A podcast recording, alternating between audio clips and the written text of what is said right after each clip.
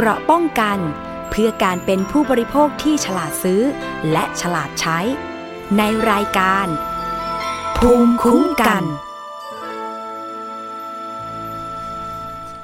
สวัสดีค่ะ คุณผู้ฟังต้อนรับเข้าสู่รายการภูมิคุ้มกันรายการเพื่อผู้บริโภคค่ะ วันนี้พบกับดิฉัน อภิคณาบุราริศนะคะ รับฟังกันทางช่องทางเดิมเลยค่ะ ทาง w w w t h a i PBS podcast com นะคะ แล้วก็แอปพลิเคชันไทย PBS podcast รวมถึงสถานีวิทยุชุมชนที่เชื่อมโยงสัญญาณกับเราด้วยนะคะ วันนี้นะคะไม่ได้มาคนเดียวค่ะ มีน้องๆนะคะนักศึกษาฝึกงานที่ มาฝึกงานกับรายการสถานีประชาชนไทย PBS นี่แหละค่ะ เรามีน้องพนิดาวงกาลสินค่ะ มาจากมนเรศวรปี4นะคะ คณะมนุษยศาสตร์ สวัสดีค่ะ น้องพนิดา สวัสดีค่ะ พี่ปิมวันนี้น้องก็จะมาพูดคุยเรื่อง การซื้อขายสินค้าทางออนทางออนไลน์ ซึ่งตอนนี้เป็นภัยอันดับหนึ่ง รวมถึงนักศึกษา มีเคสที่โดนหลอกให้ทำงานออนไลน์ด้วยนะคะ คุณผู้ฟัง ซึ่งน้องนักศึกษามันมีเคสเคสหนึ่งที่สูญเงินไปถึงโอ้โหเกือบแสนบาทคุณผู้ฟัง เงินเก็บระหว่างเรียน หายไปหมดเลย เพราะไปเจอมิจฉาชีพ ที่แฝงอยู่ในออนไลน์ค่ะคุณผู้ฟัง เรื่องราวของการซื้อเครื่องใช้ไฟฟ้า อย่างเช่นที่เราดูอยู่ทุกวันก็จะเป็นพวกโทรทัศน์ทีวีนี่แหละค่ะ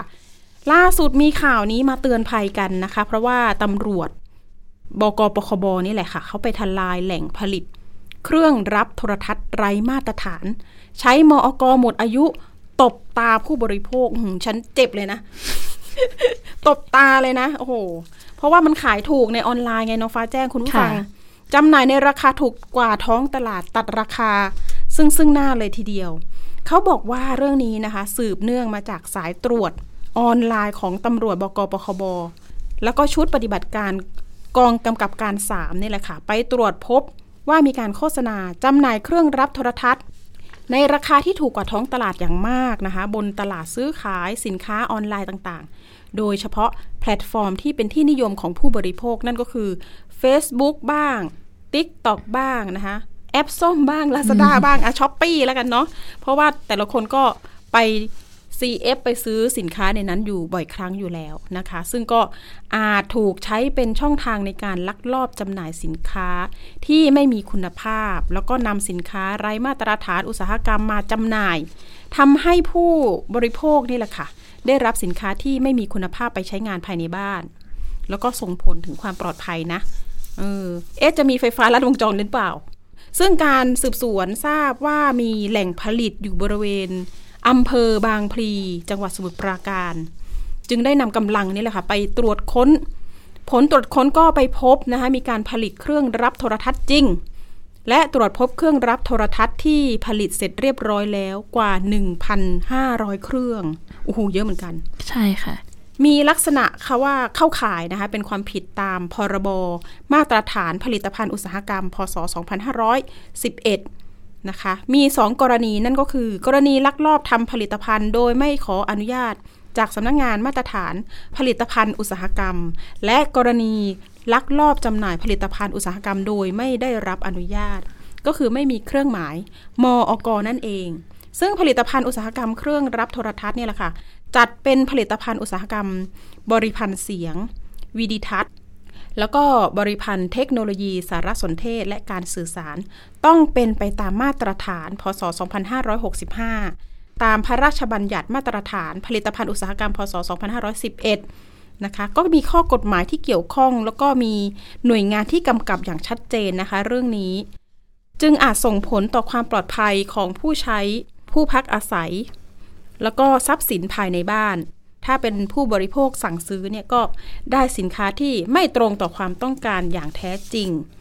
ทางตำรวจนะคะก็เลยมีการกวดขัน ปราบปรามไม่ให้เครื่องรับโทรทัศน์ หรือเครื่องใช้ไฟฟ้าภายในบ้าน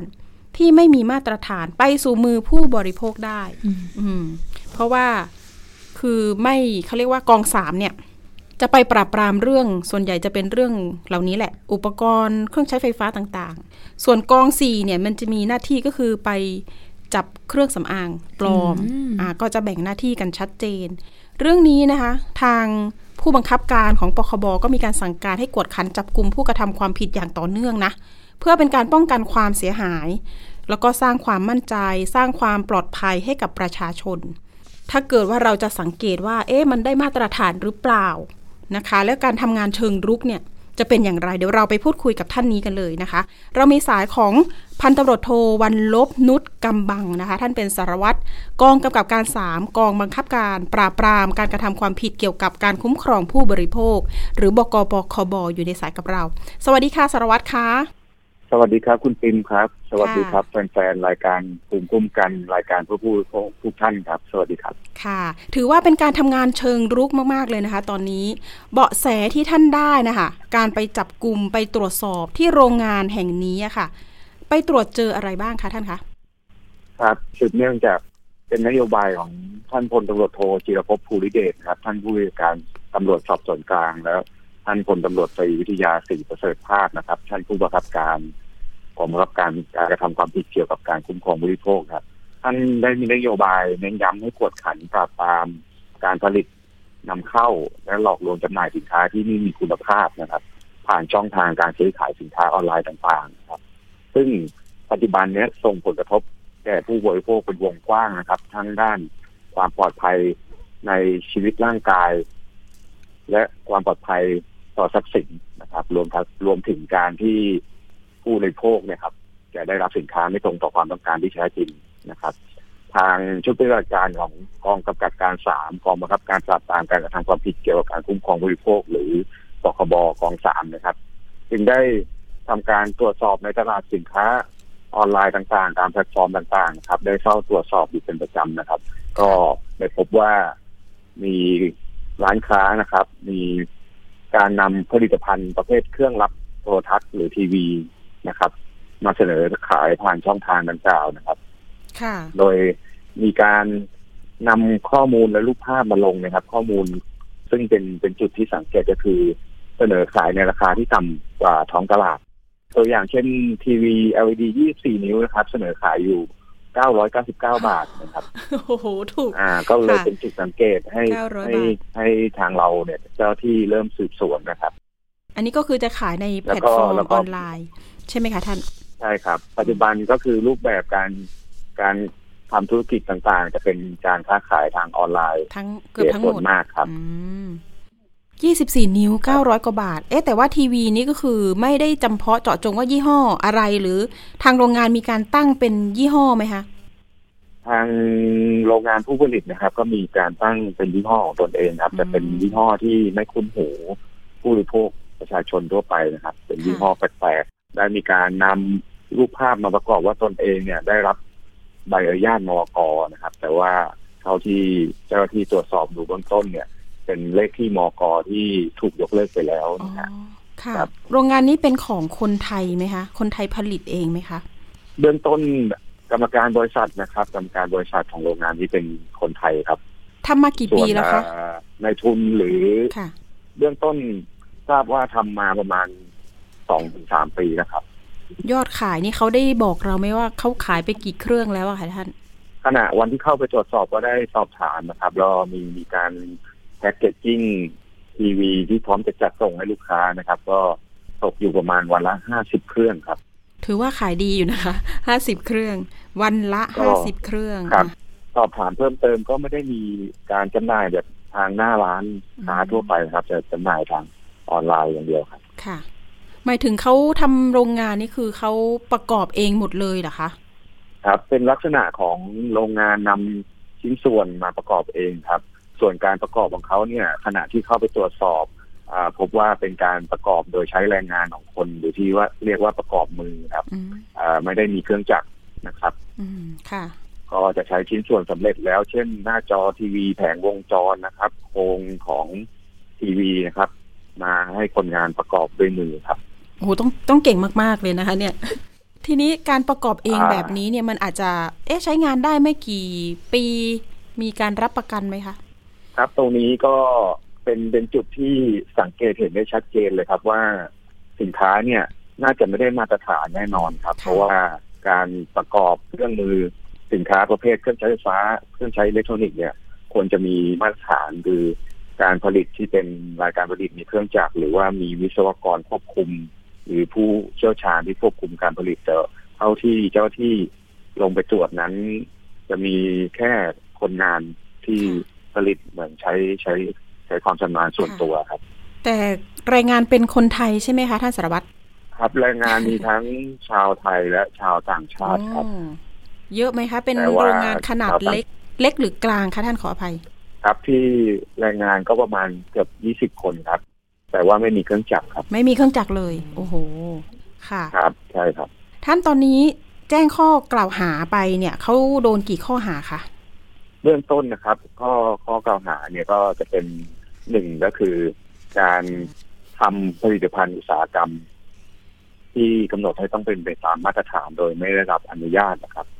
มีระหว่างโทษความผิดจำคุกไม่เกินสองปีปรับไม่เกินสองล้านบาท หรือทั้งจำทั้งปรับนะครับ ส่วนอีกข้อกล่าวหาหนึ่งก็คือ โฆษณาจำหน่าย หรือมีไว้เพื่อจำหน่าย ซึ่งผลิตภัณฑ์อุตสาหกรรมที่ไม่ได้รับอนุญาตให้ทำ ระหว่างโทษความผิดคือจำคุกไม่เกินหกเดือน ปรับไม่เกินห้าแสนบาท หรือทั้งจำทั้งปรับครับอืมค่ะ ตอนนี้ตอนนี้ทางเจ้าของเองเนี่ยเขาต่อสู้คดีอยู่ไหมคะ หรือว่าเขาทำยังไงต่อ ตัวได้รับการประสานมาจากกรรมการบริษัทแจ้งว่าจะนำเอกสารที่อยู่ระหว่างการยื่นขอใบอนุญาตนำมาให้ดูแต่ว่าก็อืมก็ยังไม่พบว่าได้มายื่นแต่ว่าทางเราก็จะได้ดำเนินคดีไปทางก่อนอีกส่วนหนึ่งครับ ส่วนนั้นก็เป็นหน้าที่ของเขาในการที่จะต่อสู้คดีครับอ๋อแต่ทีนี้ถ้าเกิดโรงงานที่ได้มาตรฐานที่เขาลักษณะที่อยากเปิดเป็น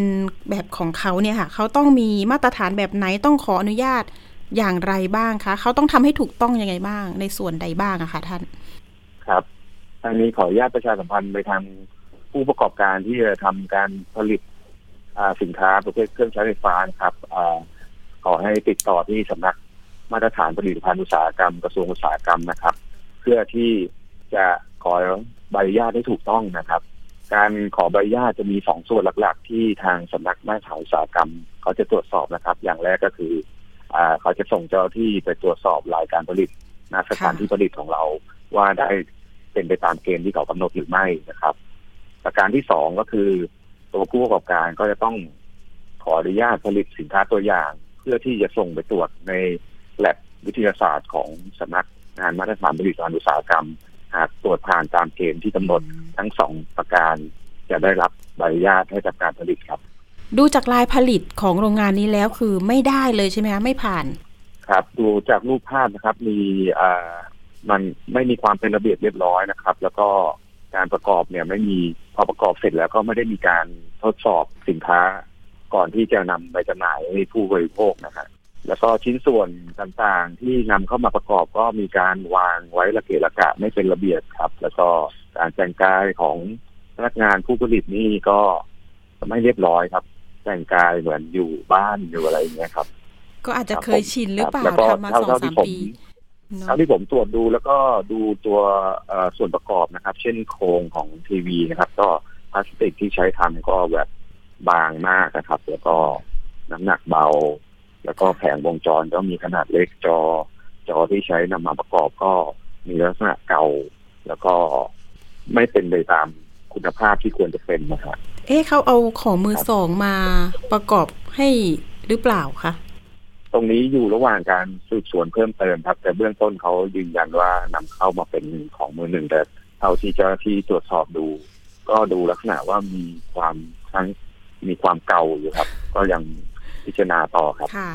อ๋ออุปกรณ์นำเข้านะคะไม่แน่ใจนำเข้าจากประเทศไหนคะท่าน ครับก็มีนำเข้าจากประเทศทางเอเชียตะวันออกนะครับ เตือนภัยผู้บริโภคหน่อยค่ะสารวัตรถ้าเกิดเราซื้อไปแล้วนะคะ ลักษณะแบบนี้เนี่ย มันจะเป็นอันตรายยังไงกับผู้บริโภคบ้าง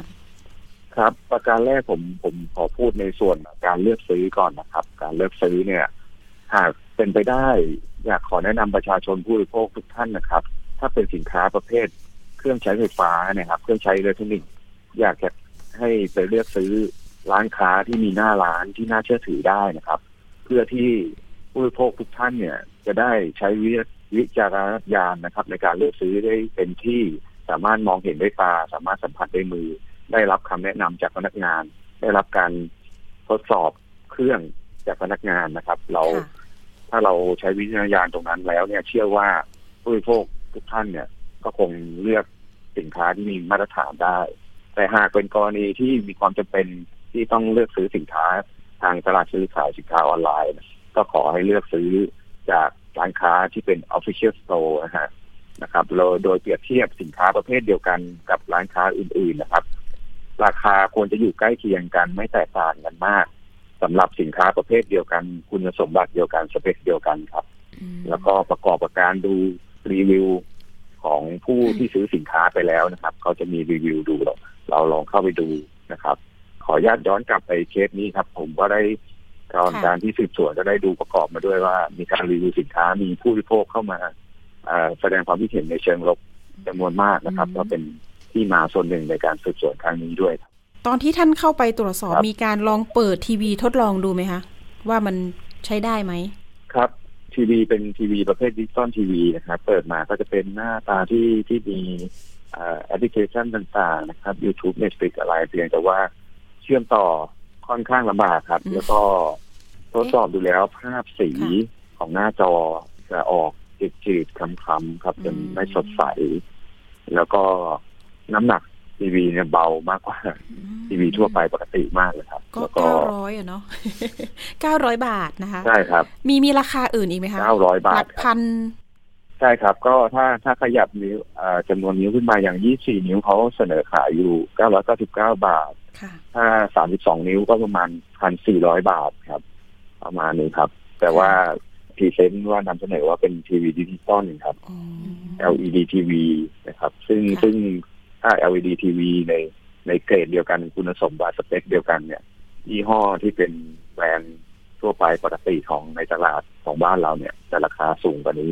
พอสมควรครับอาจจะโฆษณาเกินจริงอีกข้อหาหนึ่งนะคะ เนี่ยใช่ไหมคะครับก็ก็อันนี้เบื้องต้นเราเราแจ้งไปสองข้อหานะครับแจ้งแล้วไปก็แล้วอาจจะมีการแจ้งข้อหาเพิ่มเติมอืมจะเป็นหน้าที่ของพนักงานสอบสวนในการพิจารณาเพิ่มเติมครับค่ะครับผม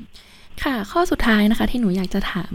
ถ้าประชาชนนะคะอยากแจ้งร้องเรียนหรือว่าเราพบเบาะแส เราสามารถแจ้งช่องทางไหนได้บ้างคะครับ หากประชาชนผู้บริโภคนะครับ พบเห็นหรือมีเบาะแสหรือมีข้อมูลนะครับ ที่เกี่ยวกับสินค้าที่น่าเชื่อว่าจะไม่เป็นไปตามมาตรฐานผลิตภัณฑ์อุตสาหกรรม ไม่น่าจะได้มาตรฐานนะครับ หรือว่าซื้อมาแล้ว ผิดหวังไม่ตรงปกไม่ตรงตามที่เราต้องการนะครับ สามารถแจ้งข้อมูลผ่านมาทางสายด่วน กองบังคับการปราบปรามการกระทำความผิดเกี่ยวกับการคุ้มครองผู้บริโภค หรือบกปคบได้ที่หมายเลขหนึ่งหนึ่งสามห้าครับผมค่ะหรือครับส่งข้อมูลมาทางเพจเฟซบุ๊กกองบังคับการปราบปรามการกระทำความผิดเกี่ยวกับการคุ้มครองผู้บริโภคได้ครับ สามารถแจ้งเบาะแสได้เลย โดยที่ประชาชนคนนั้นอาจจะขอปกปิดชื่อหรืออะไรต่างๆ ได้หมดเลยใช่ไหมคะสารวัตรได้ครับได้ครับได้ครับเดี๋ยวจะได้โอเคครับจะมีเจ้าหน้าที่ประประสานไปครับ แล้วก็จะขอข้อมูลแล้วก็ จะหากต้องดำเนินการเข้าตรวจค้นตรวจสอบก็จะปกปิดข้อมูลของผู้แจ้งไว้ครับ ได้เลยค่ะ เดี๋ยวติดตามกันอีกครั้งหนึ่งว่า เอ๊ะ เดี๋ยวทางปคบนะคะ กองสามจะไปตรวจสอบหรือตรวจจับอะไรอีก อยากจะให้สารวัตรนำข่าวสารมาแจ้งทางคุณผู้ฟังหน่อยเพื่อที่จะเป็นประโยชน์แล้วก็เตือนภัยกันด้วยนะคะ ครับยินดีมากๆครับขค่ะอบคุณคุณปินที่เป็นค่ะกระบอกเสียงให้ค่ะประชาชนผู้ฟังได้ทราบ แล้วก็ได้เลือกซื้อผลิตภัณฑ์ที่ได้ตามมาตรฐานครับผม ได้ค่ะ วันนี้ขอบคุณนะคะ พันตำรวจโทวันลบนุชกำบังนะคะ สารวัตรกองกำกับการสามบกปคบนะคะ วันนี้ขอบคุณมาก ๆ ค่ะ ท่านสวัสดีค่ะ สวัสดีค่ะครับ สวัสดีครับค่ะเอาละค่ะ เดี๋ยวงานหน้านะคะ เราจะไม่บอกว่าท่านจะไปตรวจจับอะไรนะ เดี๋ยว จะกลายเป็นไม่วห้าวห้าคือความลับค่ะเดี๋ยวพี่มีเหตุมีข่าวด่วนหรือข่าวที่น่าสนใจอย่างไรที่เป็นประโยชน์ต่อคุณผู้ฟังนะ ผู้บริโภค เราจะนำมาเตือนภัยกันต่อนะค่ะนะตอนนี้ตำรวจเขาก็ทำงานเชิงรุกกันมากขึ้นหลาย ๆ กองนะคะ ไม่ว่าจะเป็นไปจับเครื่องสำอางที่บอกไป อันนี้สำคัญมาก แล้วก็เครื่องใช้ไฟฟ้าแบบนี้ด้วยนะคะ ที่ไม่ได้มาตรฐานเลยค่ะราคาถูกเกินไปไหมฟ้าแจ้ง ถูกมากค่ะพี่แต่ก็เหมาะ1,000สำหรับ เหมาะสำหรับคนเงินน้อยไหมอะ แต่ว่ามันไม่ปลอดภัยใช่ไหมคะพี่ ใช่ค่ะอืมเราต้องดูว่าเราจะเลือกซื้อของถูกแล้วเราจะต้องเสี่ยงไหมอืมมอาจจะใช้ได้ไม่กี่ครั้งไหมใช่หรือการจะ จูนกว่าจะได้ดูเนี่ย มันไม่เสถียรไหม ซื้อของแพใช่งไหมแล้วคะสบายกว่าดีกว่า ซื้อครั้งเดียว ลงทุนใช่ค่ะครั้งเดียวนะคะปลอดะภัยแล้วค่ะด้วย ใช่ค่ะ คุณผู้ฟังก็ลองเลือกแล้วก็ตัดสินใจดูนะคะ ใช้วิจารณญาณดู เพราะว่าตำรวจไปตรวจมาแล้วเนี่ย โอ้โห โรงงานก็ไม่ได้มาตรฐานเลย แล้วก็รวมถึงอุปกรณ์ต่างๆ เนี่ย ชิ้นส่วนที่มาประกอบนะคะโอ้โหอืมเอามาจากไหนไม่ก็ไม่รู้รู้ เกราะป้องกัน เพื่อการเป็นผู้บริโภคที่ฉลาดซื้อ และฉลาดใช้ ในรายการ ภูมิคุ้มกัน ไปเรื่องต่อไปกันหน่อย อันนี้เตือนภัยเป็นเรื่องอะไรคะน้องฟ้าแจ้งเป็นเรื่องการถูกหลอกทำงานออนไลน์ค่ะพี่ค่ะอ่ามีผู้แจ้งหนึ่งท่านนะคะ แจ้งเข้ามาที่รายการเรา ว่าถูกหลอกทำงานออนไลน์ค่ะ โดยที่ได้รับตำแหน่งเป็นพนักงานคีย์ข้อมูล รับออเดอร์ค่ะพี่ในเพจ Facebook รับออเดอร์เป็นลักษณะสินค้าใช่ไหมค่ะพี่ เห็นว่าอ้างเป็นสินค้าแบรนด์ดังใช่ เป็นแบรนด์ค่ะดังในโซเชียลละกันโซเชียลโดยการทำงานเนี้ยค่ะ เป็นการทำงานแบบพาร์ทไทม์ด้วยนะคะอ๋อแต่ว่าเงินสูงมาก ได้เงินวันละ 600 บาทหกร้อยบาท ใช่อืมเห็นบอกว่ามันมีหลายหลายอย่างที่ให้เลือกเช่น ให้ทำเป็นรายเดือนก็ได้ เป็นพนักงานประจำเห็นว่าเงินเดือนประมาณหนึ่งหมื่นสี่พันกว่าบาทถึงหมื่นเจ็ดค่ะ โอ้โห แล้วน้องคนนี้ก็คือ เอ๊ะทำไมต้องโอนเงินไปก่อน ลักษณะการทำงานไงคะพี่เป็นการเหมือนเราสต็อกสินค้าไว้ค่ะแล้วค่อยปล่อยสินค้าให้กับผู้ซื้ออีกทีหนึ่ง ก็เลยกลายเป็นว่าคนที่ทำงานเนี้ยค่ะ จะต้องเสียเงินในการสต็อกของก่อน ก็เลยทำให้เสียเงินเกือบแสนเลยใช่ไหมคะพี่ปิมอืใช่ค่ะ ก็ประมาณเก้าพัน90,000เอ้ยเก้าหมื่น92,000เก้าหมื่นสองพันบาท แล้วเห็นว่าเสียหายเนี่ยภายในวันเดียวเลยนะโอ้ เห็นว่าเกิดเหตุเนี่ยประมาณวันที่ 27 ธันวาคมที่ผ่านมาแล้วนะคะ คุณผู้ฟังน้องคนนี้ก็คือ จริง ๆ แล้วไปเจอในเพจ Facebook ก็คือไปเซิร์ชอะค่ะ ไปค้นหาอยากทำงานพิเศษจังเลย เรียนด้วยทำงานด้วยนะคะน้องคนนี้ขยันมากแล้วก็มีเงินเก็บตั้งแต่ปีหนึ่งเก้าหมื่นกว่าบาทนี่มีเงินเยอะกว่าดิฉันอีกนะคะฟ้าแจ้งมีเปล่าโอ้อ่า และทีนี้เนี่ยก็ไปหลงหลงเชื่อมิจฉาค่ะชีพเหล่านี้ เห็นว่ามีการสร้างกลุ่มไลน์เพื่อกระตุ้นให้น้องเนี่ย เร่งโอนเงินทำภารกิจอะโอนแล้วนะ คนนี้สต็อกสินค้าแล้วนะสำรองจ่ายไปก่อนแล้วจะได้ผลกำไรคืนมาทั้งเงินทุนแล้วก็ผลตอบแทนใช่ก็คือคอมมิชชั่นนะคะ อย่างเช่น ลงเงินโอนเงินไปเนี่ยสามร้อยบาท จะได้คืนมาเลยนะสี่ร้อยห้าสิบบาทอืมครั้งที่สองโอนไปอีกหนึ่งพันได้มาเท่าไหร่นะพันสี่ค่ะพี่พันสี่ ได้กำไรสี่ร้อยบาท400เห็นไหมเฮ้ย ได้จริงนี่ใช่ตอนนั้นถ้าถ้าถ้าเป็นฟ้าแจ้งเชื่อไหมถ้าเราไม่ได้อยู่ในวงการนี้หนูก็คงทำต่อ เพราะว่ามันได้เงินค่ะเยอะค่ะพี่ ใช่ใช่แป๊บเดียวคือได้เงินถึง 400 เลย ต่อจากนั้นเขาให้ทำครั้งที่สามค่ะ ครั้งที่ให้โอนไปเท่าไหร่คะครั้งที่สาม3ให้โอน 12,000 บาทค่ะโอ้โหค่ะ ซึ่งโอน12,000เนี่ยได้ค่าตอบแทน 4,000 เลยนะคะ พี่รอบนี้ ใช่ หลังจากโอนเงินไปแล้วค่ะ คราวนี้แหละ ถึงรู้ตัว เพราะว่าถอนเงินไม่ได้แล้ว หลังจากที่ถอนเงินไม่ได้ค่ะ ทางผู้ร้องเนี่ยก็ได้ทำการเร่งให้ให้เจ้าหน้าที่เนี่ยทำภารกิจให้สำเร็จ แล้วก็มีการโอนอีกนะคะพี่ครั้งที่สี่ครั้งที่ห้าและครั้งที่หกซึ่งเงินนะคะจะเพิ่มขึ้นเรื่อยค่ะๆครั้งที่สี่โอนไปสี่หมื่นแปดโอ้โหครั้งที่ห้าสามหมื่นและครั้งที่หก โอนเป็นสองพันเขาอ้างว่าเป็นค่าแก้ไขงานค่ะพี่ รวมตั้งแต่ครั้งที่หนึ่งจนถึงครั้งที่หกเนี่ยปเก้าระมาหณมื่นี้นสองเอาละถ้ารายละเอียดเรื่องนี้ จริงๆ เรามีสายของน้องผู้เสียหาย เดี๋ยวค่ะให้น้องมาเล่าประสบการณ์เรื่องนี้หน่อย แล้วก็อยากจะให้เป็นอุทาหรณ์ให้กับน้องๆนักศึกษารวมถึงประชาชนคนวัยเป็นแม่บ้านก็โดนนะด้วยเนาะใช่แล้วอยู่บ้านทำงานพิเศษไม่ต้องไปไหน work from home ตอนนี้เขา work ก็เลิก work from home แล้วไม่โควิดแล้ว เอาละเรามีสายของน้องนิวนะคะ ผู้เสียหาย สวัสดีค่ะน้องนิวค่ะ สวัสดีค่ะ สวัสดีค่ะ ค่ะ น้องนิวตอนนี้คดีมีความคืบหน้าไหมเอ่ย ยังไม่คืบหน้าเลยค่ะยัไม่แจ้งความไว้ได้สอบสนเลยที่ค่ะสอนออะไรคะสอนอบางนาค่ะสอนอบางนา เห็นว่าตำรวจออกหมายไปยังธนาคารเพื่อขอเอกสารแล้วเนาะใช่ค่ะ เป็นก็อยู่วันที่ระหสิว่างบสามนี้ค่ะ วันที่13เนี่ยให้ธนาคารนำเอกสารส่งมาทางสอนอถูกไหมคะถูกต้องอ่าค่ะตอนนี้ก็ต้องเดี๋ยวตามกันอีกรอบหนึ่งสำหรับคดีนี้ ส่วนรายละเอียดน้องนิวไปโป๊ะแตกตอนไหนที่เรามองว่า เฮ้ยหลอกแล้วล่ะไม่จริงแล้วล่ะลองเล่าคลายแม็กตรงนี้หน่อยค่ะ ก็ตรงไคลแม็กซ์เนี่ยจะเป็นการที่ตอนแรกเป็นการทำงานคนเดียว แล้วก็เขาเปลี่ยนให้เราเข้ามาทำงานเป็นกลุ่ม เป็นกลุ่มย่อยก็คือห้าคน โดยที่ในนั้นเนี่ย มีเราเป็นผู้เสียหายคนเดียวค่ะ เพราะว่านอกนั้นจะเป็นหน้าม้าหมดเลย คือเขาก็จะบังคับให้เรา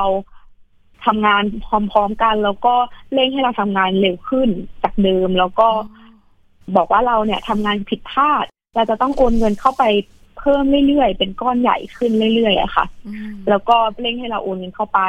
ตรงจุดเนี้ยแหละ ที่ทำให้รู้สึกว่าเอะใจแล้วว่ามันไม่ใช่แล้วเพ ราะว่าถ้าเกิดว่าเราทำงานผิดเนี่ย แล้วทำไมตัวเราเองไม่ได้เป็นคนทำผิด แต่ว่าคนอื่นทำผิดเนี่ยทำไมเราจะต้องเสียเงินเข้าไปเรื่อยๆขนาดนั้นค่ะ ค่ะ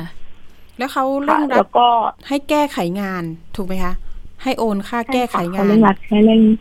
ใช่ค่ะ และมียอดยอดก็คือค่ะแสนหนึ่งค่ะ ยอดแสนนี้ให้เล่าให้ฟังหน่อยทำไมเขาเรียกเพิ่มอีกคะ ค่ะเขาก็อ้างว่าเนี่ย เราทำงานผิดพลาดทำให้ระบบเขาเสียหาย เราจะต้องทำการแก้ไขงาน โดยที่จะต้องโอนเงินเข้าไปหนึ่งแสนบาทโอ้โหอ่า โดยการแก้ไขงานตรงนี้ เพื่อให้ทุกคนในกลุ่มเนี่ย สามารถถอนเงินออกมาได้พร้อม ๆ กันค่ะ ถ้าเราไม่โอนเข้าไปเนี่ย เราจะไม่สามารถแก้ไขงานได้แล้วเราทำให้คนในกลุ่มเนี่ยเดือดร้อนด้วยค่ะค่ะอืมและตอนนั้นคือเงินของเรารู้สึกยังไงอยู่กับเขาไปแล้ว เท่าไหร่นะอ่าเงินตอนนั้นก็ค่ะคือ ประมาณแปดหมื่นได้แล้วค่ะแปดเก้าหมื่นก็คือเกือบเกือบครบแล้วค่ะ ที่ค่ะโอนเข้าไป พอเขาขออีกแสนหนึ่งคือ เอ๊ะ จะหาเงินไม่มาจากมีไหนแล้วค่ะเออ ตอนนั้นแล้วเราเริ่มมาเขาก็เอะใจหรือยังเอะใจตอนไหนละเอะใจแล้วค่ะ ก็คือเอะใจตั้งแต่เริ่มที่แบบมาเป็นกลุ่มแล้วก็แบบเริ่มบังคับเราโทรมาตาม แล้วก็พิมพ์แบบบังคับให้เราโอนเงินเร็วๆให้เราทำงานเร็วๆค่ะอือหือรู้สึกว่ามันแปลกๆก็เลยแบบทัก แต่ละคนแยกเข้าไปแต่คือ ก็ไม่มีใครตอบกลับเรามาเลยค่ะ ค่ะสี่คนนั้นเป็นมิจฉาชีพหรือเปล่าในกตอลุ่นมแรไลกน์ก็ยังไม่รู้แล้วพอหลังๆรู้สึกว่ามันแปลกๆก็เลยทักอ่าแชทแยกไปแต่ละคนนะคะแล้วมันไม่มีใครตอบเราเลย ก็เลยคิดว่าเขาต้องเป็นหน้ามาแน่ๆเพราะว่าถ้าเขาเป็นผู้เสียหายเหมือนกันเนี่ย เขาก็น่าจะตอบกลับเรามาบ้างนะคะอ๋อค่ะค่ะ แล้วเห็นว่าน้องนิว ไปเจอไปรวมกลุ่มผู้เสียหายนี่ไปเจอกันได้ยังไงคะผู้เสียหายตัวจริงนะก็คือเมื่อเรารู้ว่าเราโดนหลอกแล้ว เราก็เลยไปหาข้อมูลว่าเนี่ยแก๊งใหญ่เนี้ยเขาอ่าเอาชื่อไป search ค่ะชื่อบริษัทเขาแอบอ้างไป search ในเน็ตว่า เนี่ยมีใครเจอบ้าง แล้วก็ไปเจอในกลุ่มที่เป็นพันทิปที่มีคนเคยตั้งกระทู้เอาไว้แล้วว่า เนี่ยเขาโดนลักษณะแบบนี้แบบนี้อ่านแล้วให้เราเห็นวิธีการและรูปแบบการแชท ชื่อบริษัทเหมือนกันเป๊ะเลย ก็เลยไปลงชื่อเอาไว้ในนั้นว่าอ๋อเนี่ยถ้ามีใครเป็นผู้เสียหายโดนเหมือนเราทักเรามานะคะอะไรอ่าฮะประมาณเนี้ยค่ะ ก็ทำให้มีผู้เสียหายสิบกว่าคนทักเราเข้ามาว่าโดนเหมือนกันสิบสิบคกว่านคนนี่รวมค่าความเสียหายทั้งหมดเท่าไหร่คะตอนนี้ล่าสุดเป็นสิบสองคนแล้วค่ะ ประมาณสองแสนสี่ได้แล้วค่ะอืมค่ะ เอ๊ะแต่ดูวันเกิดเหตุเนี่ยมีไหมคะ ว่ามีคนไหนที่เกิดเหตุล่าสุด ปีนี้เดือนนี้มีไหมคะมีค่ะมีเมื่อวานเลยอุ้ยมีเมื่อวานมีคนทักมาคนนึงใช่ค่ะ เพราะว่าน้องนิวเนี่ยเกิดเหตุช่วงปลายปลายปีปี อันนี้มกราละ แสดงว่าแพลตฟอร์มเดียวกันเลยเหรอคะใช่ค่ะแพลตฟอร์มเดียวกันในกลุ่มเดียวกัน แต่แค่มีการเปลี่ยนรูปภาพนิดหน่อย แต่ว่าวิธีการทุกอย่างการพูดเหมือนเดิมเป๊ะเลยค่ะอืมแล้วใช้สินค้าแบรนด์เดียวกันไหมสินค้าแม่ค้าออนไลน์คนดังอ่าในทิกตอกเปลี่ยน เปลี่ยนแบรนด์ค่ะ เปลี่ยนเปแบรลี่ยนนด์แบรนด์เปลี่ยนแต่แบรยังนด์แต่ยังคงเป็นสินค้าออนไลน์อยู่ใช่ไหมคะเหมือนกันใช่ค่ะก็เป็นคืสิอนค้าให้ออนไลน์เหมือนเดิมที่คนเป็นความรู้จักค่ะ ค่ะเขาให้เราสำรองโอนเงินไปก่อนนี่สรุปแล้วเป็นการสต็อกสินค้าไว้เพื่อให้เราไปขายต่อแล้วถึงจะได้ค่าคอมเหรอคะหรือยังไง ใช่ค่ะใช่ประมาณนั้น เป็นเหมือนให้เราเป็นเซลล์ใช่ค่ะ น้องนิวก็คือสต็อกเขาเรียกว่าสำรองเงินจ่ายไปกี่รายการคะสินค้าส่วนมากเป็นสินค้าอะไรเอ่ย ทั้งหมดเลยเป็นหกรายการค่ะ จะมีได้เงินกลับมาสองรายการ ทั้งหมดเนี่ยจะเป็นรายการสินค้าเกี่ยวกับเครื่องใช้ไฟฟ้าของใช้ในครัวเรือนเนี่ยค่ะ อืมไม่มีทีวีราคาถูกนะ เมื่อกี้เพิ่งสัมภาษณ์เรื่องทีวีราคาถูกไป ส่วนมากราคาของน้องเนี่ยก็จะเป็นหลักสี่หมื่นสามหมื่นราคาสูงนะอืมเป็นค่ะ สูงมากใช่ค่ะ ค่ะ แล้วทีนี้แพลตฟอร์มต่างๆ มารู้ว่าเขาทำปลอมขึ้นมาหมดเลยเหรอคะ ใช่ค่ะ โดยที่เขาจะแอบอ้างแบรนด์ดังที่เรารู้จัก คือเขามีแบบมีการทำโปสเตอร์ว่าเขาเปิดเขาเปิดทำงานทำการเนี่ยกี่โมงถึงกี่โมง ถ้าอยากรู้วิธีการทำงานก็ให้ทักแยกไปในแต่ละแอดมินแต่ละคน HR แต่ละคนค่ะ ค่ะอืม โอ้โห สิ่งที่น่ากลัวคุณผู้ฟัง ดิฉันเห็นแพลตฟอร์ม แล้วก็เอกสารต่างๆ เนี่ยทำปลอมขึ้นมาเนี่ยค่อนข้างที่จะน่าเชื่อถือนะคะ คือมันเป็นขบวนการนะคะน้องฟ้าแจ้งดูแล้วอะนะค่ะเป็นขบวนการคือคนร้ายคนเดียวทำคนเดียวไม่น่าจะได้ น่าจะเป็นกลุ่มใช่ไหมคะน้องนิว ดูแล้วเนี่ยใช่จากค่ะเป็นกลุ่มค่ะ ใช่ค่ะ มีแพลตฟอร์มที่เขาทำหลายแบบมาก รวมถึงบัญชีม้า น้องนิวเห็นว่า ไปสืบมาเองนะคะว่านายคนเนี้ยบัญชีม้าเนี่ยชื่อว่านายสิริสิศัริกดิ์ศักดิ์จุดจุดจุดๆๆอยู่ที่จังหวัดปราจีนบุรี ใช่ไหมคะ บัญชีม้า ใช่ค่ะหนูยู่ที่โอนกระบินค่ะโอนไปบัญชีนี้บัญชีเดียวเลยใช่ไหมคะใช่ค่ะ แค่ว่าคนละธนาคารกันอืมคือสิริศักดิ์เนี่ยมีหลายบัญชีอย่างเช่น กรุงไทยกสิกรทหารไทยกรุงศรีหรือเปล่า อ่า อันนี้แหละ รวมถึงคดีตอนนี้เนี่ยจริง ๆ อยากให้มีความคืบหน้ามากๆนะคะ เพราะว่าถ้าเกิดเราตรวจสอบไปเนี่ยบัญชีม้าแต่ละบัญชีอาจจะเชื่อมโยงกันก็ได้นะคะ ตอนนี้อยากให้น้องนิวนะคะฝากบอกคุณผู้ฟังหน่อยว่า คนที่กำลังหางานทำควรจะสังเกตอะไรดีหรือเป็นอุทาหรณ์ให้คุณผู้ฟังยังไงดีในการหางานในออนไลน์ ค่ะ ก็ถ้าหางานออนไลน์ในช่วงนี้ แนะนำว่าถ้าเป็นมีบริษัทที่มีชื่อหน่อย ถ้าเขามีเบอร์ให้ติดต่อ มีอ่าเบอร์ที่เป็นของบริษัทโดยตรงเนี่ย แนะนำให้โทรเข้าไปที่บริษัทแม่โดยตรงเลยจะดีกว่า อย่างน้อยเราสามารถยืนยันได้ว่าเขามีการเปิดรับสมัครจริง มีการทำงานจริง ถ้าจะเป็นการหางานเนี่ย เราควรที่จะเป็นตัวเราเนี่ยเอา แรงเข้าไปแลกแล้วก็ได้เงินกลับมา ไม่ใช่ว่าเราต้องเสียเงินเข้าไปก่อน แล้วถึงจะได้อะไรกลับมาค่ะ เพราะว่าเพราะว่าที่โดนเนี่ยคือเป็นการที่เราเสียเงินเข้าไปก่อน แล้วเราถึงจะได้ผลตอบแทนกลับมาค่ะโดยที่มันก็จะยอดสูงขึ้นเรื่อยๆ สุดท้ายเราก็ไม่ได้อะไรกลับมาเลยค่ะอืมเขาบอกว่าเหก็งื่อยากอให้ทุไม่กไหลคนระวังกันเหงื่อไม่ไหลเงินไม่ได้อืมอ่า อันนี้เป็นใช่ทริคค่ะให้คุณผู้ฟังนะคะ อาจจะต้องคิดนิดนึงว่า การที่ให้เราโอนเงินไปก่อน คิดไว้เลยว่าอะจะโดนหลอกนะเนาะน้องนิวเนาะยังไงให้กำลังใจน้องนิวนะคะ แล้วก็เดี๋ยวตามคดีหลังไมค์กันต่อว่าตำรวจไซเบอร์ หรือว่าตำรวจสอนอบางนาเนี่ย จะมีความคืบหน้าอย่างไรนะคะ น้องนิวสู้ๆนะคะ เอาละค่ะ วันนี้ขอบคุณมากเลยๆนะคะค่ะ สวัสดีค่ะ สวัสดีค่ะค่ะ จริง ๆ เนี่ยเมื่อวานพี่ปริมได้รับแจ้งเรื่องนะคะ มาจากน้องคนหนึ่งบอกว่า น้องที่บ้านแพ้วสมุทรสาครโดนไปห้าแสนจากการถูกทำงานออนไลน์ ถูกอืมทำภารกิจแบบนี้ เป็นแพลตฟอร์มปลอมของ Lazada ค่ะ ค่ะทำงานพิเศษก็คล้ายๆกัน ให้สำรองเงินจ่ายสินค้าต่างๆนะคะ โอ้โห เรื่องนี้ต้องบอกเล่าเลยว่า เหตุล่าสุดเลยก็คือเกิดเหตุ 27 มกราคมที่ผ่านมานี้เองค่ะ ซึ่งแพลตฟอร์มต่างๆ มันถูกสร้างขึ้นมาเรื่อยค่ะๆไม่จบไม่สิ้น แม้ว่าตำรวจไซเบอร์จะ มีการจับกลุ่มนะ ส่วนมากจะจับกลุ่มก็คือบัญชีม้าจับกลุ่มได้อะนะค่ะส่วนตัวการใหญ่เนี่ย ส่วนมากตำรวจจะบอกว่าเขาอยู่อยู่ต่างต่างประประเทเทศศประเทศเพื่อนบ้านนะคะ ไม่ว่าจะเป็นเมียนมาเอ่อกัมพูชา ลาวก็มีนะคะ เรื่องนี้ต้องไปดูเรื่องของเส้นทางการเงินค่ะเพราะพี่ว่าเวลาเงินโอนไปปุ๊บไปต่อเลยค่ะ แถวสองแถวสามแถวสี่อีกหลายทอดเลย หลายทอดเลยการที่จะได้เงินมาอายัด ทันหรือเปล่าเนี่ยดิฉันว่าความหวังเนี่ยมันอยู่ที่ประมาณสัก 80เปอร์เซ็นเก้าสิบเปอร์เซ็นไม่ทัน คือไม่ทันนะคะแปดสิบเก้าสิบเปอร์เซ็นนี่คือมันไม่ทัน ส่วนกรณีมันเคยมีการอายัดทันอยู่เคสหนึ่ง เงินก็ยังค้างอยู่ในบัญชีนั้น แต่ประเด็นก็คือต้องไปฟ้องแพ่งอืมถึงจะได้เงินนั้นออกมา ใช้เวลาอีกค่ะคุณผู้ฟัง ดังนั้นนะคะ อย่าหลงเชื่อการทำงานในออนไลน์ รวมถึงอย่าคลิกลิงก์ แปลกปลอมนะคะ ตอนนี้ที่ว่ามีข่าวเรื่องดูดเงินกลางอากาศ เอาเงินหายใช่ค่ะนะคะ ทั้งทั้งที่เราโอนให้ตัวเราเองอะใช่ ใช่ไหมคะ ลิงก์ต่างๆ นี่อันตรายนะคะ ในเว็บไซต์ ใช่แล้วใช่แล้ว นอกจากนี้อยากจะเตือนภัยนะคะ นักลงทุนต่างๆ ตอนนี้การลงทุนทางออนไลน์เนี่ยมันก็ไม่มีจริงนะ จริง ๆ ภัยภัยออนไลน์ในหลาย ๆ รูปแบบเนี่ยตำรวจไซเบอร์ออกมาเตือน เตือนแล้วก็จับ กันไม่ทันเลยค่ะค่ะ ไม่หวาดไม่ไหวเลยดังนั้นนะคะ ทุกๆ คนต้องสร้างภูมิคุ้มกันให้ตัวเอง อย่าหลงเชื่อภัยออนไลน์ต่างๆ เพราะว่าในโลกออนไลน์มันมันมีทั้งข้อดีแล้วก็ข้อเสียเนาะฟ้าแจ้งเนาะค่ะ อย่ากดอย่าโอนเนาะเพราะฉะนั้นนะคะก็ถ้าคุณผู้ฟังอยากทำงานต่างๆ ก็อาจจะหาเว็บไซต์ที่น่าเชื่อถือได้ มันจะมีหลายเว็บไซต์เลยค่ะ ที่สามารถสมัครงาน แล้วก็ยื่นใบ เรซูเม่ต่างๆ ได้ จะเป็นช่องทางนั้นน่าจะปลอดภัยกว่า จะได้ไม่ถูกหลอกกันนะคะ ได้เลยค่ะ นี่ก็เป็นทริคดีๆ นอกจากนี้ยังมีคำเตือนภัยจากทางท่านนิเวศอภาวสิน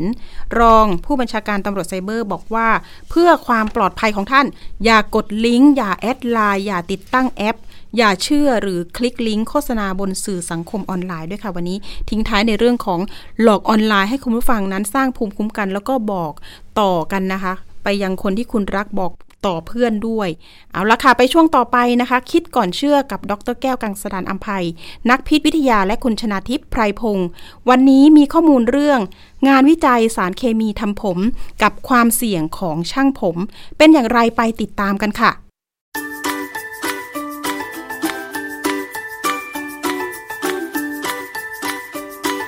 ช่วงคิดก่อนเชื่อ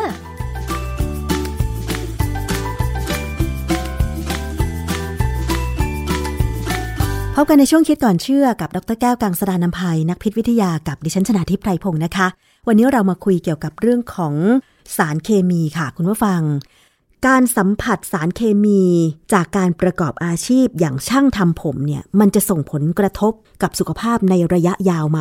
เพราะว่าผู้ที่เป็นช่างทำผมเนี่ยต้องสัมผัสสีที่ใช้ทำสีผม หรือสารอื่นๆ เช่น น้ำยาดัดผมอยู่เป็นประจำ เราไปดูงานวิจัยเรื่องนี้กับอาจารย์แก้วค่ะ อาจารย์คะ ดูเหมือนว่าช่างทำผมตอนนี้เนี่ยนะคะ รายได้จะดี เพราะว่า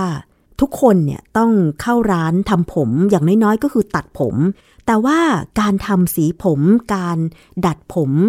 แต่ว่าช่างทำผมเนี่ยต้องสัมผัสสารเคมีเหล่านี้เป็นประจำ มันมีงานวิจัยอะไรไหมคะว่า จะส่งผลกระทบอย่างไรบ้างต่อร่างกายนะคะอาจารย์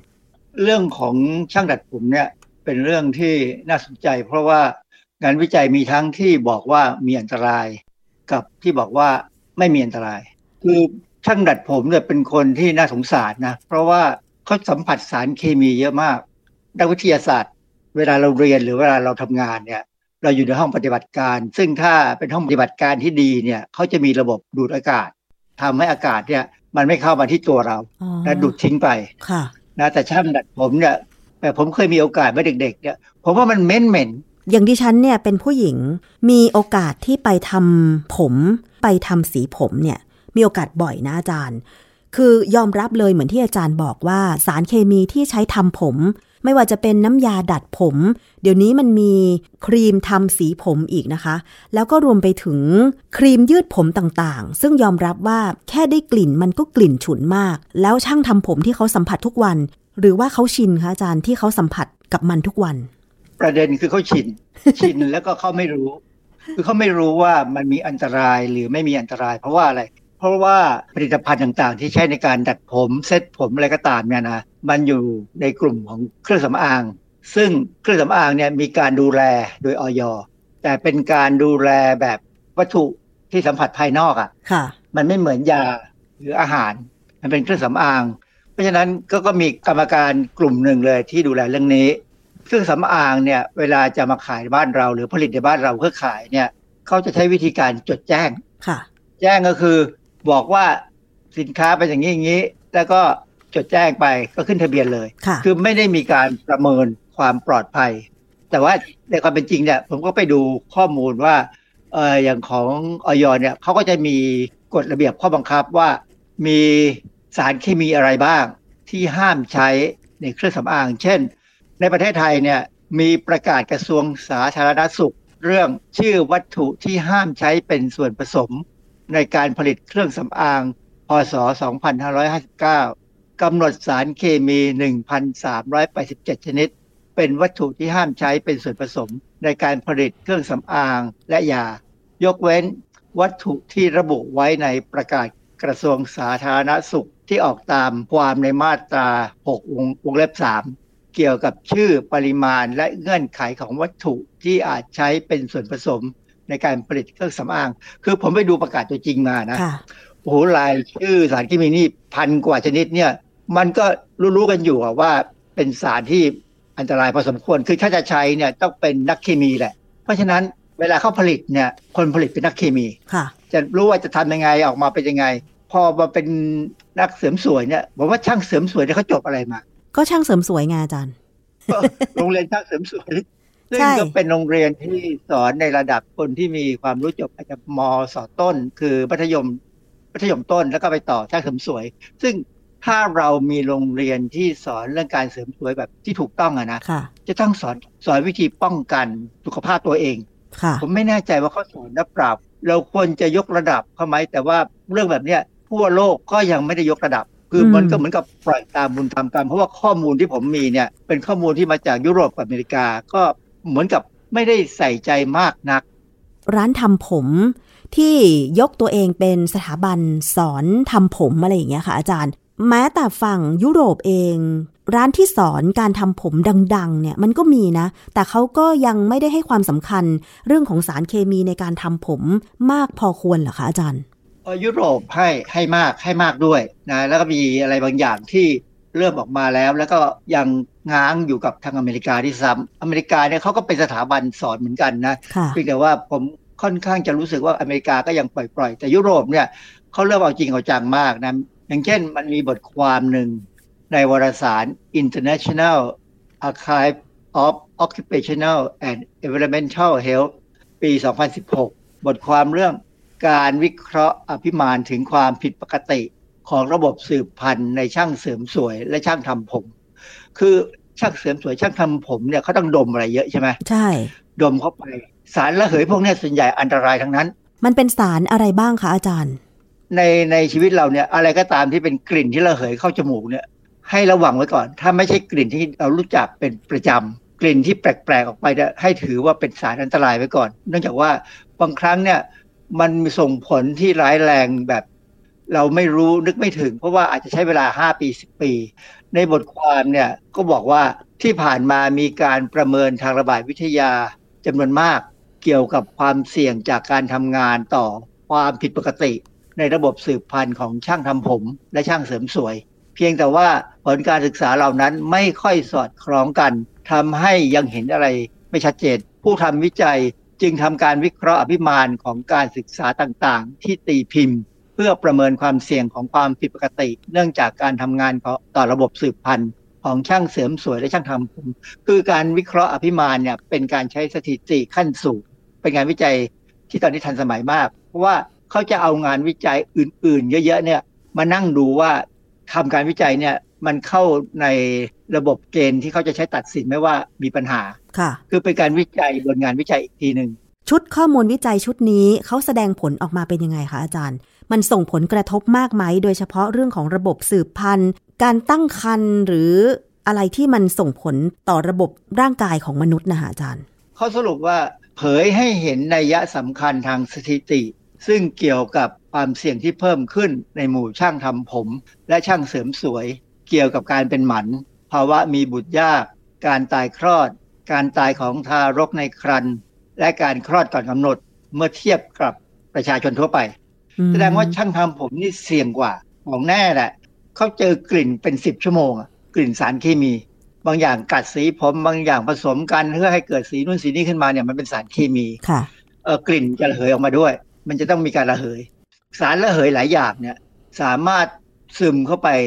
ในเลือด ซึมเข้าไปทั้งตัวได้ ซึ่งอาจจะไปที่อวัยวะสืบพันธุ์เช่นมดลูก แต่ผู้ชายไปใช้ทำผมก็มีนะ ก็อาจจะไปที่อวัยวะสืบพันธุ์เนี่ยซึ่งมันจะไม่มีผลกับเซลล์สืบพันธุ์ เราไม่รู้ข้อมูลพวกนี้เท่าเท่าไหร่ทีนี้ประเด็นที่สำคัญคือ ถ้าเราจะแก้ปัญหาตอนนี้เนี่ยร้านทำผมทุกร้านน่าจะมีระบบดูดอากาศขึ้นข้างบนให้ง่าย ๆ ก็คือใช้ไอ้ที่ดูด ควันที่เขาใช้ในเด็กพัตตาคารน่ะค่ะ และดูดควันขึ้นไปเดินดูดกลิ่นให้กลิ่นนี้ขึ้นไปตลอดเวลา เพื่ออย่างน้อยก็ให้อากาศเนี่ยถูกดูดออกไปข้างนอก คือมันอาจจะเปลืองแอร์หน่อยนะค่ะแอร์ต้องใช้ไฟเยอะขึ้นเพื่อให้เย็น แต่ว่ามันปลอดภัยที่ว่าอากาศเนี่ยถูกถ่ายเท เพราะค่ะฉะนั้นร้านทำผมนี่ควรจะต้องมีเครื่องแบบเนี้ยทำไมผลการวิจัยชิ้นนี้เนี่ย ถึงบอกว่าช่างทำผมมีความเสี่ยง ต่อระบบสืบพันธุ์มากกว่าที่จะเป็นระบบทางเดินหายใจอะค่ะอาจารย์ เพราะว่าโดยความเข้าใจทั่วไปอย่างดิฉันเนี่ย ถ้าได้กลิ่นฉุน สูดเข้าไปบ่อยๆ มันน่าจะมีปัญหากับระบบทางเดินหายใจ แต่ผลปรากฏว่ามันไปมีปัญหากับระบบสืบพันธุ์ การคลอดก่อนกำหนด การมีบุตรยากอะไรอย่างเงี้ยค่ะ อาจารย์เพราะอะไรคะคือกลิ่นที่ได้กลิ่นเนี่ยอาจจะเป็นแค่โซเวนเป็นตัวสารละลายธรรมดา แต่ตัวสีเนี่ยไม่ได้ระเหยเข้าจมูก อาจจะซึมผ่านผิวหนังอ๋อเหรอคประเด็นคือว่าเขาใส่ถุงมือดีไหมเขาใส่ถุงมือนะอาจารย์เวลาเขาทำสีผม อย่างที่ฉันเคยไปทำสีผมเหมือนกัน แต่ว่ามันเป็นไปได้ไหมคะว่าถึงแม้เขาจะใส่ถุงมือ ในขณะที่ทำสีผมย้อมสีผม แต่ว่าด้วยความที่เขาสัมผัสบ่อยๆ มันจะซึมผ่านถุงมือได้ค่ะอาจารย์ซึมผ่านถุงมือเนี่ยคงไม่ เพราะว่าถ้าถุงมือนี่มีมาตรฐานเนี่ยไม่ซึมผ่าน แต่ประเด็นงานวิจัยเนี่ยทำจากงานวิจัยที่ทำในต่างประเทศนะในประเทศที่อาจจะเจริญกว่าเรานะ อันนี้เรายังไม่เคยมีงานวิจัยของคนไทยว่าโอกาสที่มันจะเกิดผลเนี่ยมันก็ใช้เวลาค่ะมันไม่ใช่ว่าอยู่ๆจะเกิดมาให้เราเห็นอ๋อแล้วหลาย ๆ คนอาจจะนอนใจ ว่าน้ำยาที่ใช้ทำผมเนี่ยได้รับการดูแลพอสมควรจากทางหน่วยงานของประเทศ อันนี้ผมพูดทั่วไปเนี่ยคือเขาจดแจ้งกันทั้งนั้นแหละค่ะทุกประเทศเนี่ยจดแจ้งไม่ไม่มีใครประเภทที่ว่าเออถ้าจะขึ้นทะเบียนต้องเอาไปทดลองทาในตัวสัตว์ทดลอง แล้วมันพอมีงานวิจัยเรื่องอื่นไหมคะ ที่สนับสนุนข้อมูลนี้นะคะอาจารย์ เออมีบทความที่น่าสนใจในประเทศที่เขาสนใจเรื่องสุขภาพของประชาชนมากนะ ที่เขาตีพิมพ์ใน Journal of Occupational and Environmental Medicine ปี 2008 บทความเนี่ยชื่อ ภาวะมีบุตรยาก และการแท้งโดยธรรมชาติของสตรีที่เป็นช่างทำผม การศึกษาด้านสุขภาพในมณฑล ฮอร์ดาแลนด์มณฑลที่อยู่ในประเทศนอร์เวย์คือเขามีโครงการใหญ่นะที่จะใช้คนในเมืองในมณฑลฮอร์ดแลนด์เนี่ยทำหลาย ๆ อย่าง แต่ว่าเรื่องของช่างทำผมเนี่ยก็เป็นส่วนหนึ่งที่เขาไปดูแล คนที่ทำวิจัยเนี่ยเข้าไปศึกษาความเสี่ยง ผลด้านลบต่อระบบสืบพันธุ์ของช่างทำผมชาวนอร์เวย์เก็บข้อมูลเกี่ยวกับภาวะมีบุตรยาก การตั้งครรภ์ช้า การแท้ง นะที่เกิดเองการสูบบุหรี่ก็คืออันนี้คืองานวิจัยส่วนใหญ่ที่เป็นทางด้านระบาดวิทยาเนี่ยเขาจะดูอยู่ตลอดเวลาว่ามีการสูบบุหรี่ไหมในอาสาสมัคร แล้วก็ระดับการศึกษาของผู้หญิงวัย 40 ปีจำนวนประมาณ 17,000 คน ตั้งแต่ปี 1997 ถึง 1999 ซึ่งผลลัพธ์เนี่ยแสดงว่าภาวะมีบุตรยากและการแท้งเองในช่างทำผมนั้นสูงกว่า ผู้หญิงในอาชีพอื่นเนี่ย1.3เท่าก็คือประมาณ30%และผลที่เกิดขึ้นนั้นแสดงปฏิสัมพันธ์มีนัยสำคัญระหว่างการทำงาน และพฤติกรรมการสูบบุหรี่ โดยความเสี่ยงส่วนใหญ่นั้นพบในผู้ที่ไม่เคยสูบบุหรี่ อันนี้ประหลาดมาก มันต่างจากเวลาเขาทำวิจัยเรื่องอื่นเนี่ยมักจะพบว่าคนที่สูบบุหรี่เนี่ยมีความเสี่ยง แต่อันนี้ผมก็มองพยายามตีความผมก็เข้าใจแล้วล่ะเพราะว่าคนที่สูบบุหรี่เนี่ยนะ ถ้าไม่ได้สูบมากจนป่วยเนี่ยระบบร่างกายของเขาเนี่ยภูมิต้านทานเขาจะแข็งแรงพอสมควรนะ เพราะว่าเขาจะได้รับสารพิษเป็นประจำอ๋อค่ะ มันไปกระตุ้นการทำลายสารพิษในระดับหนึ่ง เพราะฉะนั้นถ้าช่างทำผมได้สารพิษเข้าไป ระบบพวกนี้มันใช้งานร่วมกันค่ะนะไม่ได้หมายความว่าการสูบบุหรี่นี่มันดีนะ จริงๆอะการสูบบุหรี่ไม่ดีเท่านั้นแหละ แต่ว่าบังเอิญเนี่ยคนที่ผลออกมาแล้วบอกว่าคนที่ไม่ได้สูบบุหรี่เนี่ยเสี่ยงกว่าเนี่ย มันมันก็เป็นเรื่องที่ประหลาดน่คำนึงน่าคำนึงมากๆ ในกรณีของช่างทำผมในบ้านเราเนี่ยว่า ส่วนใหญ่เนี่ยคนที่สูบบุหรี่ก็มักจะดื่มสุราด้วย เพราะฉะนั้นมันจะไปกันใหญ่แล้วเปล่าอือฮึสรุปง่ายๆก็คือว่าช่างทำผมเนี่ยเสี่ยงค่ะแต่ว่าก็มีงานที่เขาตีพิมพ์อีกในวารสาร เรื่องของผลลัพธ์การตั้งครรภ์ในช่างตัดผมหญิงให้ข้อมูลเกี่ยวกับอาชีพเสริมสวยในสเปน อันนี้เป็นสเปน นำมาซึ่งการสัมผัสกับผลิตภัณฑ์สารเคมีมากมาย เออช่างทำผมจะมีความเครียดทางจิตเนื่องจากค่ะสังคมด้วย แล้วก็ร่างกายเหนื่อยล้าเขาคงต้องยืนนานนะค่ะมันก็เหนื่อยอะผลออกมาบอกว่าความเสี่ยงเนี่ยนะก็บอกว่าอาจจะมีส่งผลต่อสุขภาพของช่างทำผมที่ตั้งครรภ์และลูกหลานที่เกิดขึ้นมา ผลการศึกษาได้พบว่าความเสี่ยงดังกล่าวของการแท้งเองในช่างทำผมเพิ่มขึ้นเล็กน้อย ซึ่งส่วนใหญ่เกี่ยวข้องกับความเครียดที่เกี่ยวข้องกับการทำงาน ความเครียดและเจอสารเคมีก็เลยทำให้เสี่ยงมากขึ้น ดังนั้นเนี่ยมันก็น่าสนใจว่าช่างทำผมบ้านเราเนี่ยเครียดไหมจะบังเอิญบังเอิญนะผมกำลังนึกว่าช่างทำผมบ้านเราบางคนเป็น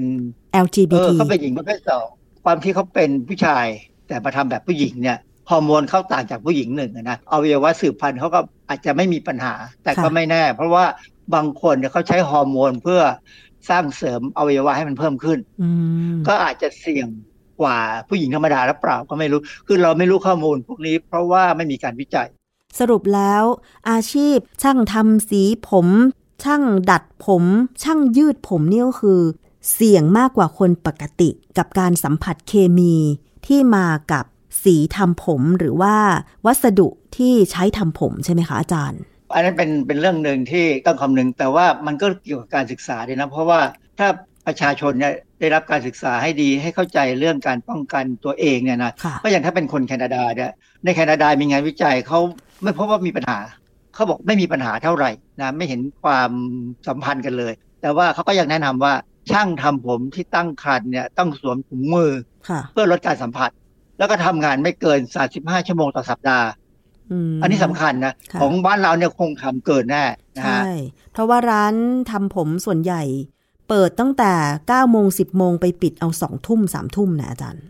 ครับคือถ้าร้านไหนมีลูกค้าเยอะนะ ตอนนี้เขาให้จองด้วยใช่ไหมฮะใช่คือถ้าคิวเข้ามาตลอดเนี่ยก็คงต้องยืนนานนะ การยืนนานๆเนี่ยถือว่าเป็นอันตรายเพราะว่าอย่างแคนาดาเนี่ยเขาบอกว่าถ้าท้องเมื่อไหร่ต้องอย่ายืนนาน คือหมอบ้านเราก็พ ยายามสอนคนนะว่าใครที่ตั้งท้องเนี่ยนะอย่ายืนนาน เพราะว่าการยืนเนี่ยมันเกร็งแล้วมันมีปัญหากับระบบไหลเวียนของเลือดนะเลือดได้ไหลเวียนลำบาก ก็ควรจะต้องระวังตัวให้ดีหน่อย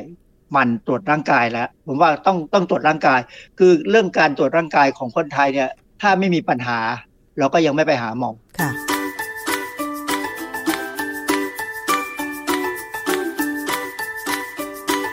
ช่วงคิดก่อนเชื่อ